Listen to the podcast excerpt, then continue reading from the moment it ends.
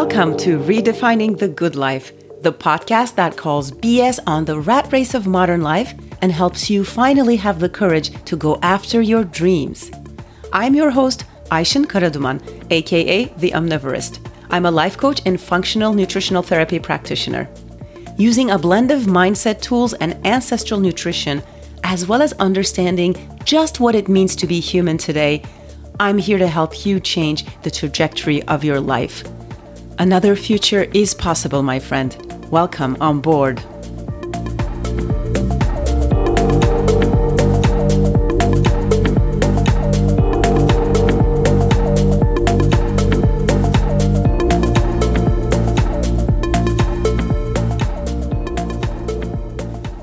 Hello, my friend.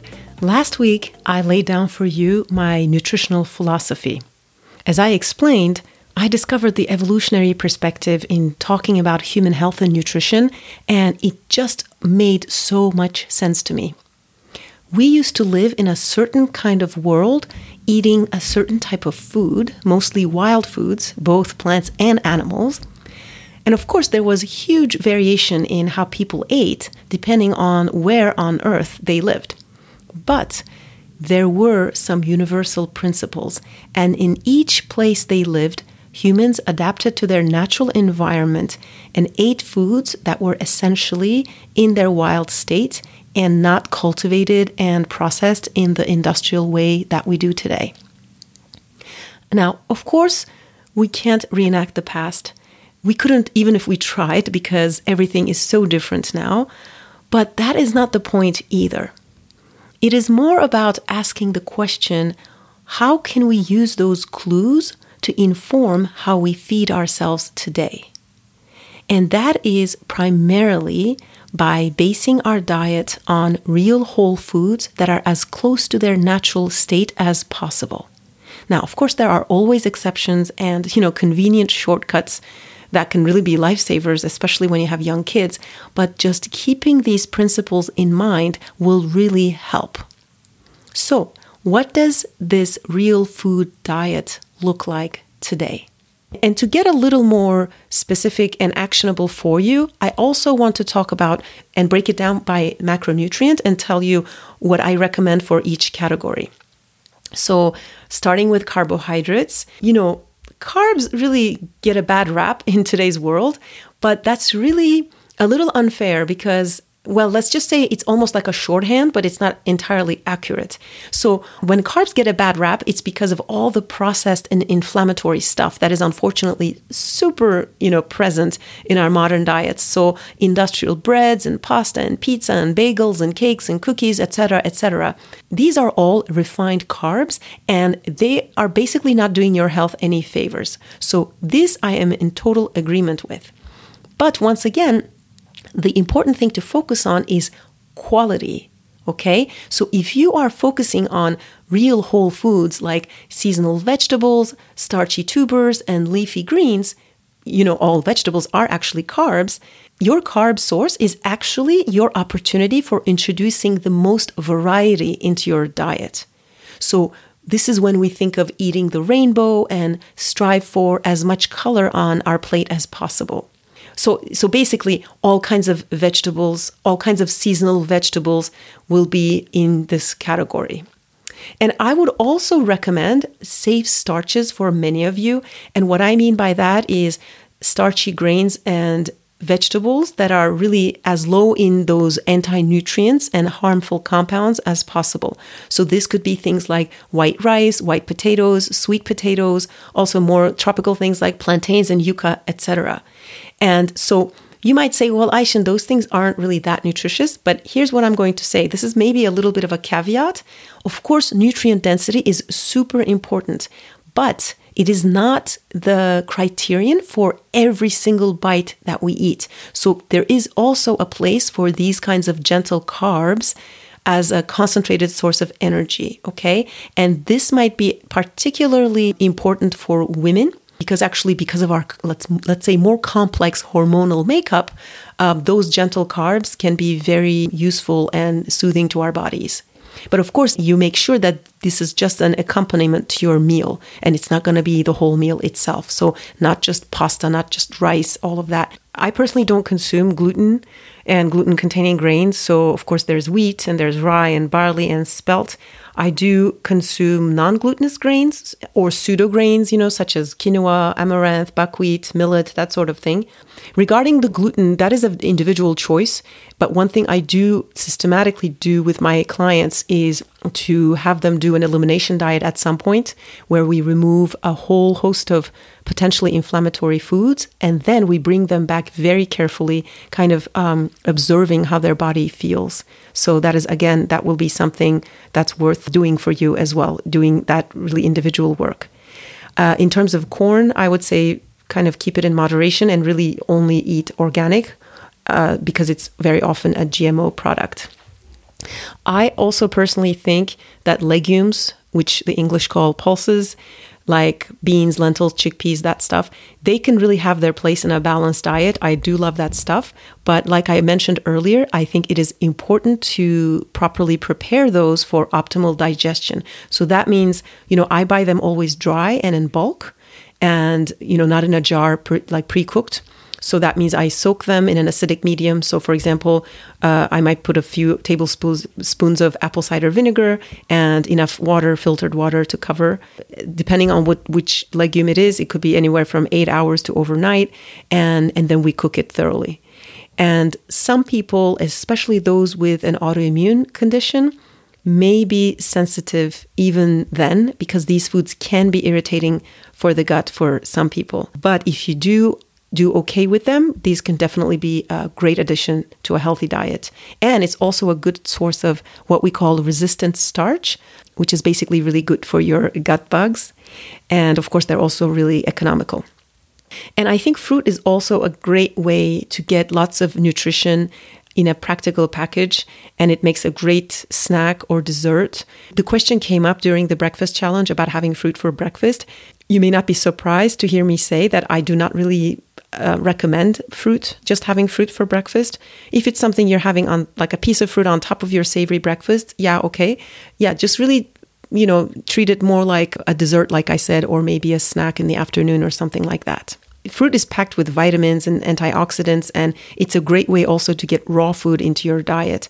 And in terms of like cooked raw, all that stuff, like I'm not a purist about any one thing. I do think we need to have cooked food, we need to have raw food, we need to have lacto fermented or fermented food. I think that each preparation technique brings out different nutrition in different foods. So it's important to have a good variety of that. Dried fruit is also a great snack, but of course, you know, practice caution with that because it is a concentrated source of sugar. And I really like to pair that with nuts or you know, super dark chocolate, sometimes even 100% chocolate. Like I love like making a little sandwich with a date and a piece of 100% chocolate. You put it inside and mm, it's delicious. Even though the chocolate by itself is pretty nasty, but when you have it in that package, mm, yum. All right, so that's for carbohydrates. And next up is protein. Now, this is another one where I really like to bust some myths and misunderstandings. So, Protein provides the building blocks for our bodies and it is critical to optimal health. This is, of course, you know, especially true for growing children and pregnant women, but it really is important for everybody. Although, you know, the amount that you need might vary according to which season of life you're in. And it is true that animal protein provides the best quality. So, here are some of my favorite sources of good quality protein. So, meat from pastured animals and free range poultry. I would say to try as much as possible to source your meat carefully. And if you can actually find producers that you can buy directly from, and you know, producers who have ethical practices and who also raise their animals according to their own evolution. Okay.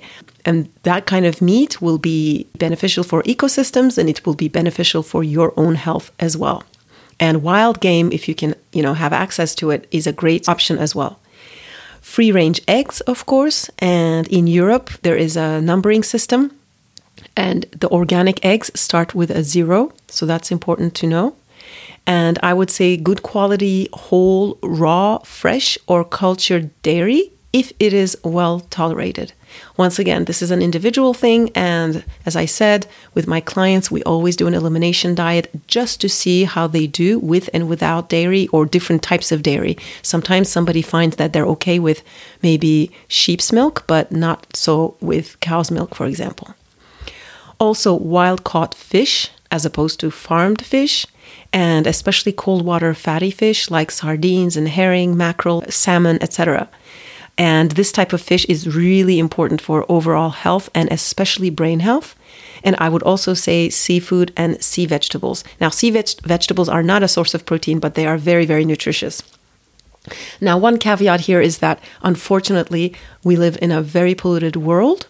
So, this is a, an area where I really have a hard time. I'm constantly having to do a balance in my head, like, you know, cost benefit analysis. Like, you know, a lot of fish out there is pretty contaminated. And yet, avoiding fish altogether is really not good for our health either. So, this is an area where you might need to do some research and practice some judgment. And I want to also, this is something I mentioned earlier, but I really want to emphasize the importance of eating the whole animal.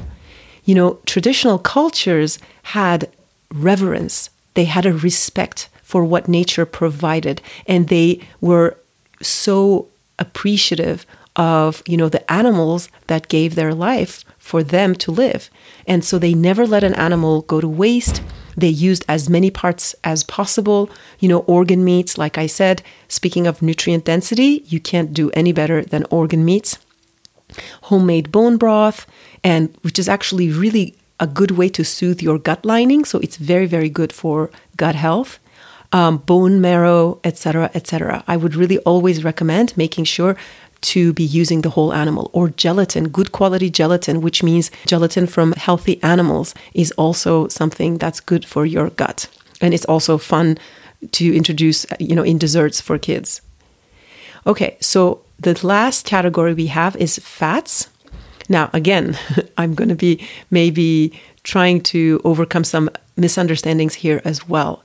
Now, if you are one of these people, and I think there are many, many of you out there who's been conditioned to avoid fat or minimize fat, I really, really, really want you to rethink that position.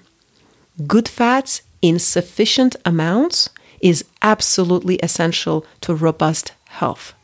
And when I say good quality uh, oils and fats, I'm really thinking again, I'm looking traditionally, traditional cultures, traditional cuisines. What have we been using for millennia? So, sources of good quality fats include cold pressed organic olive oil, butter, coconut oil. I would say animal fats, other animal fats like organic duck or goose fat. Um, they're really good, for example, for roasting vegetables lard from happy pigs if you can find them. That's actually good for you. If you can find sustainable red palm oil, that is another oil that is actually good for health. The fatty cuts of meat or fish skin, you know, just, you know, don't be afraid of all of that stuff. And also, egg yolks and avocado are also great. And of course, nuts and seeds are also a good source of good fats. And I would say make sure to avoid anything that's like any modern oils. So, what are called vegetable oils, but really they're not vegetable oils, they're industrial seed oils.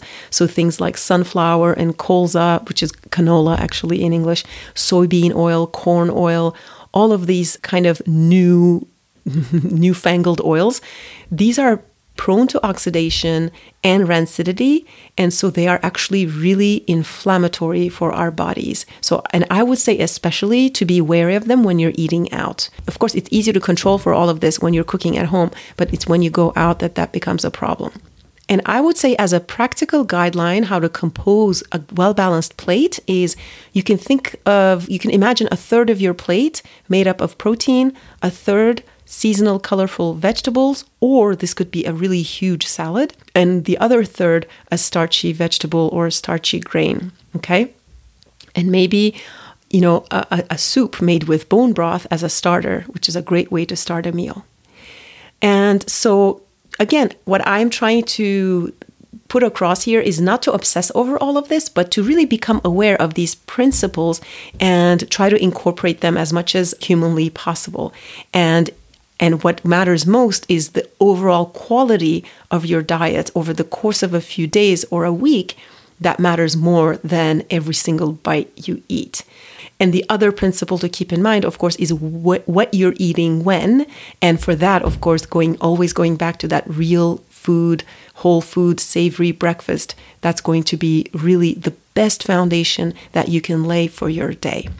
All right, my friend, that is what I have for you today. I really hope that with last week's episode, this has really given you a concrete idea of just what to base your diet on and I will speak with you next time.